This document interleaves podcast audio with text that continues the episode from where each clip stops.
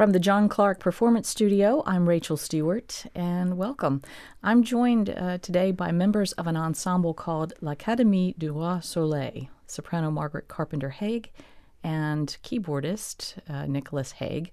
They're performing a series of concerts in the area featuring François Couperin's 3 lessons for tenebrae, March 7th through 10th, and the locations are around Charlotte and in Winston-Salem. And Margaret and Nicholas, it's great to have you here today. Thank you for having us. Thank you for having us. So let's just start at the beginning. What are the 3 lessons for tenebrae by François Couperin, and why did he write them? So François Couperin composed these 3 leçons in 1714.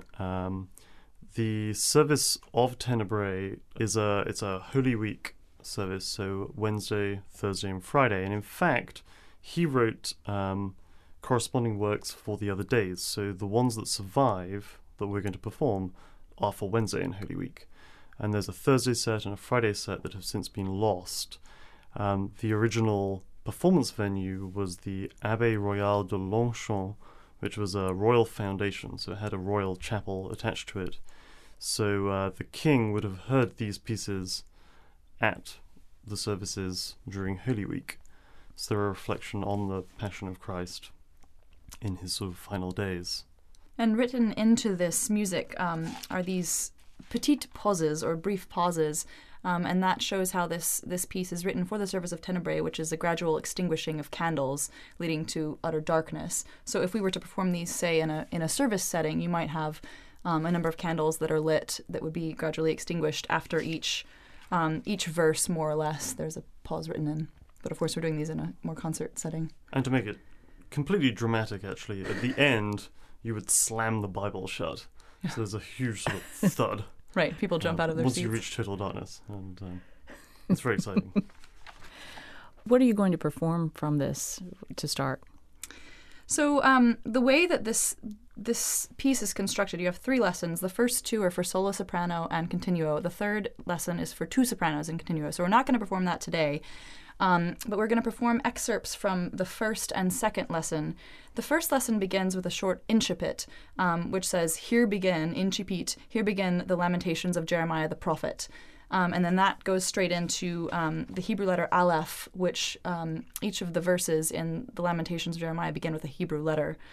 So each verse is set off with a Hebrew letter, Aleph, Bet, Gimel, Dalet, etc.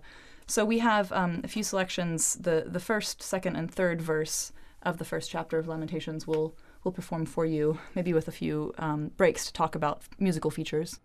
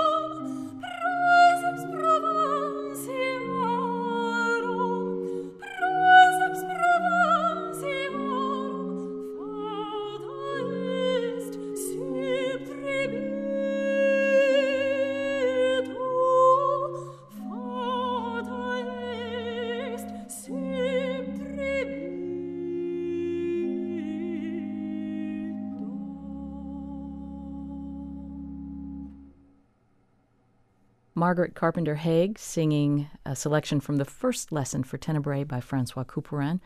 And you also heard her husband, Nicholas Haig, performing a portable organ. And we might talk about that in just a minute. But anyways, Margaret, can you talk a little bit about some of the features of that music that we just heard? Is there something unusual about the way it's written? Sure. So there are two things that you might quite promptly pick up on. One is that this work is in Latin, but not sung in the pronunciation you might expect. So we're singing quomodo sedet solas civitas, how lonely sits the city. Of course, we're singing this in French Latin, which is a different kind of pronunciation that likely would have been used at the time. Another aspect is that there is so much ornamentation written into this work, and also expected agréments, which are little graces, small trills, are littered across the score, notated by little X's that Couperin has put in.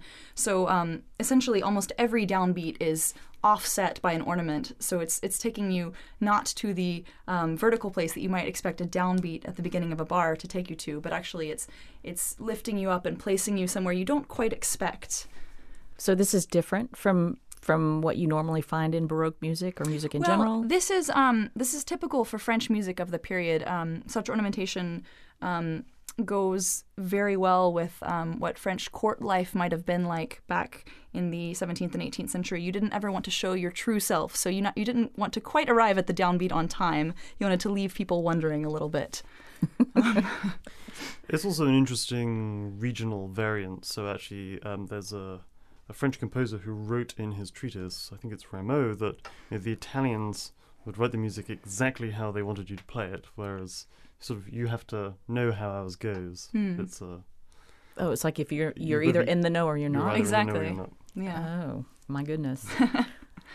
So that could be embarrassing. Yeah, yeah. There's actually a person at court in Louis the 14th's court who writes about a dancer who came to court and didn't quite know the steps, and he just utterly embarrassed himself by turning the wrong way in his choreography and was basically laughed out of court. So it was very important to know the steps of the dance if you were dancing, or know the appropriate ornamentation and the music. Do you want to tell us, Nick, a little bit about this instrument that you're playing? Of course. So this is a little organ, also called a portatif or a portative. It's maybe 2.5 to 3 feet wide, and it has beautiful wood carvings.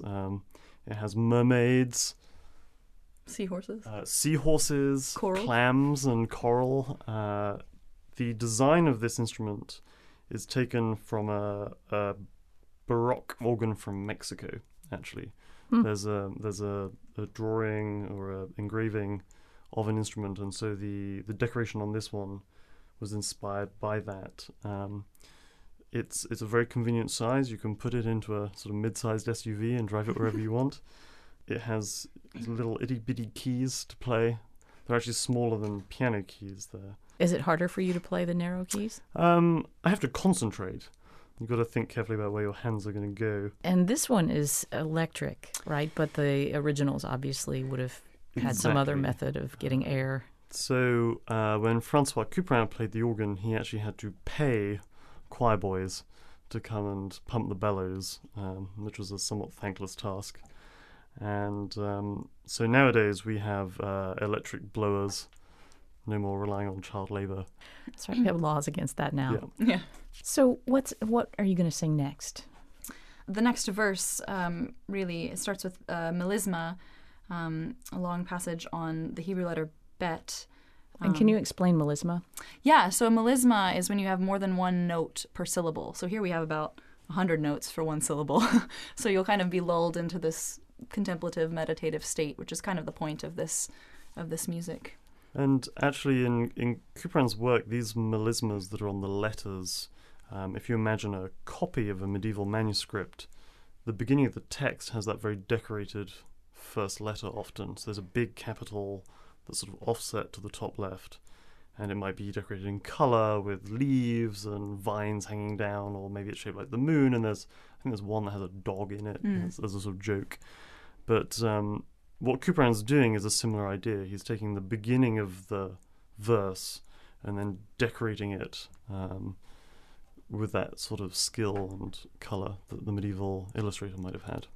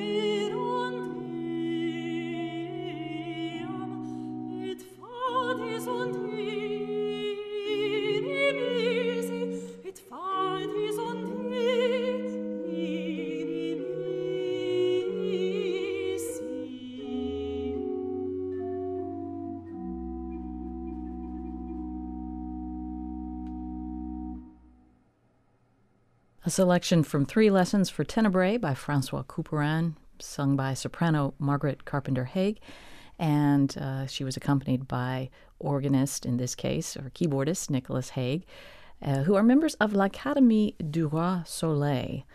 And I wonder if you guys could talk a little bit about why you are called L'Académie du Roi Soleil. I know it's connected to the Couperin. Can you explain that? Yes, so Roi Soleil means Sun King, which was a name that Louis XIV used. He self-identified as Apollo, so he didn't have a Messiah complex at all. But anyway, so we are referencing Louis XIV, who is a huge patron of the arts in 17th and 18th century France, and we perform a lot of French music from the time, not exclusively French music, but that's much of what we've done. The first time we ever made music together actually was making music, was this piece, was François Couperin's Les Sons de Ténèbres. So this piece is very dear to us, and we are delighted to bring it under the auspices of our ensemble to the Charlotte area. So there are other members besides you at times, correct? Yes, we have a sort of a roster of musicians that we've worked with. So for this set of concerts, we're going to be joined by David Bevan Ellis, who lives in Cleveland, Ohio, and Hannah De Priest, who is currently based in Chicago. So she's our other soprano. Mm-hmm. And these are the concerts that are coming up March 7th through 10th. Correct. Three of them in Charlotte and one of them in Winston-Salem. Yeah. And it's nice having, we are basically the study members of the ensemble, and we cultivate a roster of people that we enjoy working with and that are really wonderful musicians. And it's nice to have a somewhat stable roster, but also be able to include people from different places and at different times. And I guess we should mention, Margaret, you're from Charlotte. Yes. Originally. And Nick, you're not. No. I grew up in England, just outside London, and I actually went to school and university in England, which is where I met Margaret. And the early concerts we did, in particularly with this work, were when we were still traveling back and forwards a lot, visiting. So this music is really special for you. Yeah, it is. It was the first musical collaboration we really had on an intimate level with small numbers of players. So it's a piece that we've gotten to know well, and we've gotten to know each other musically very well through this kind of music, which is also fun working with a spouse. It's an interesting dynamic, but one that I think we do well. We're still married anyway. So. Well, so far so good today, right? Yeah. What are you going to play next? Or sing next? Next we have another verse from the first lesson. It starts with the Hebrew letter Gimel, and it talks about the captivity of Judah because of affliction. This piece is all about the destruction and desolation of Jerusalem. One feature of this verse, particularly, and this melisma that you're about to hear on the word Gimel, is something called inegalite, or inequality. So in French Baroque music, it's sort of considered to be common practice for there to be a level of sort of swung rhythm, almost like jazz. And in this movement, it's really the eighth notes, which have a sort of ebb and flow to them, rather like we were talking earlier in the ornamentation about not quite being your true self. The eighth notes are never strict. They have a sort of coy ebb and flow. And there's a lot of discussion in the 20th century now in academia about whether this also applies to music from other parts of the world. We do know that the French considered the Italians to not have this inequality, this rhythmic ebb and flow. The Italians were precise, and they wrote the music how they wanted it to be played. But it's something interesting to listen for. It gives the music a kind of lilting quality.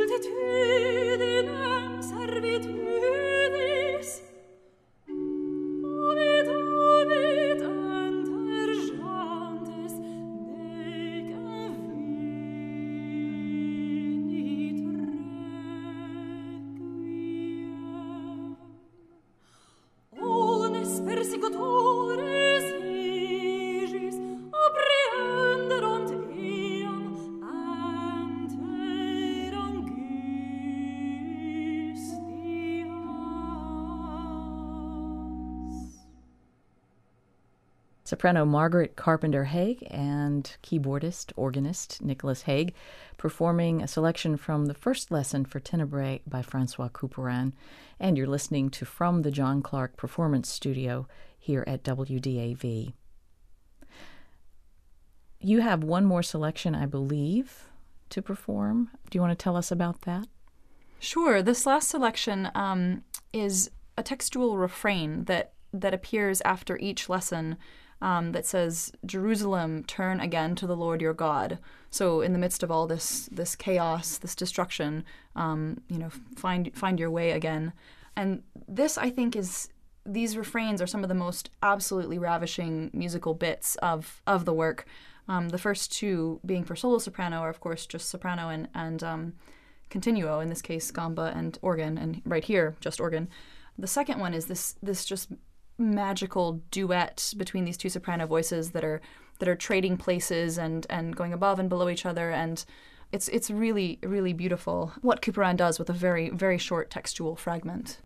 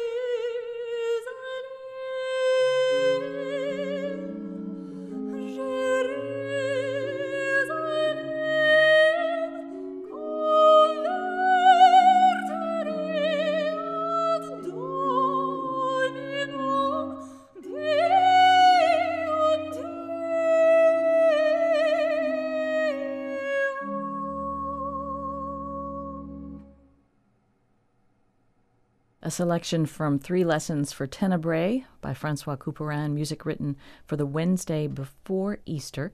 And we were listening to soprano Margaret Carpenter Haig and organist Nicholas Haig, who are part of an ensemble called L'Académie du Roi Soleil, which will be performing these Three Lessons for Tenebrae by Couperin in various locations in our area in coming days. And, of course, this music is pretty timely since we are in the season of Lent and Easter is around the corner. You want to tell us where you're performing? So our first performances are on Wednesday, the 7th of March. We're playing at lunchtime at Tate Hall. I think it's 12:30? Yeah, 12:30 on the Central Piedmont Community College campus, Tate Hall, which is a recital hall. And then at 7 o'clock at St. Peter's Episcopal Church. That's also downtown. On the 7th of March. And then on Thursday, March the 8th, we're at 7 o'clock in Francis Chapel at Myers Park United Methodist Church. And then on Saturday at Centenary United Methodist in Winston-Salem, also at 7, and that's a collaboration with their choir. Yeah, their chamber singers will be singing a piece by Marc-Antoine Charpentier called Beatus Fier, and we'll be joining them for that. So that'll be a fun addition to that concert. They're all free.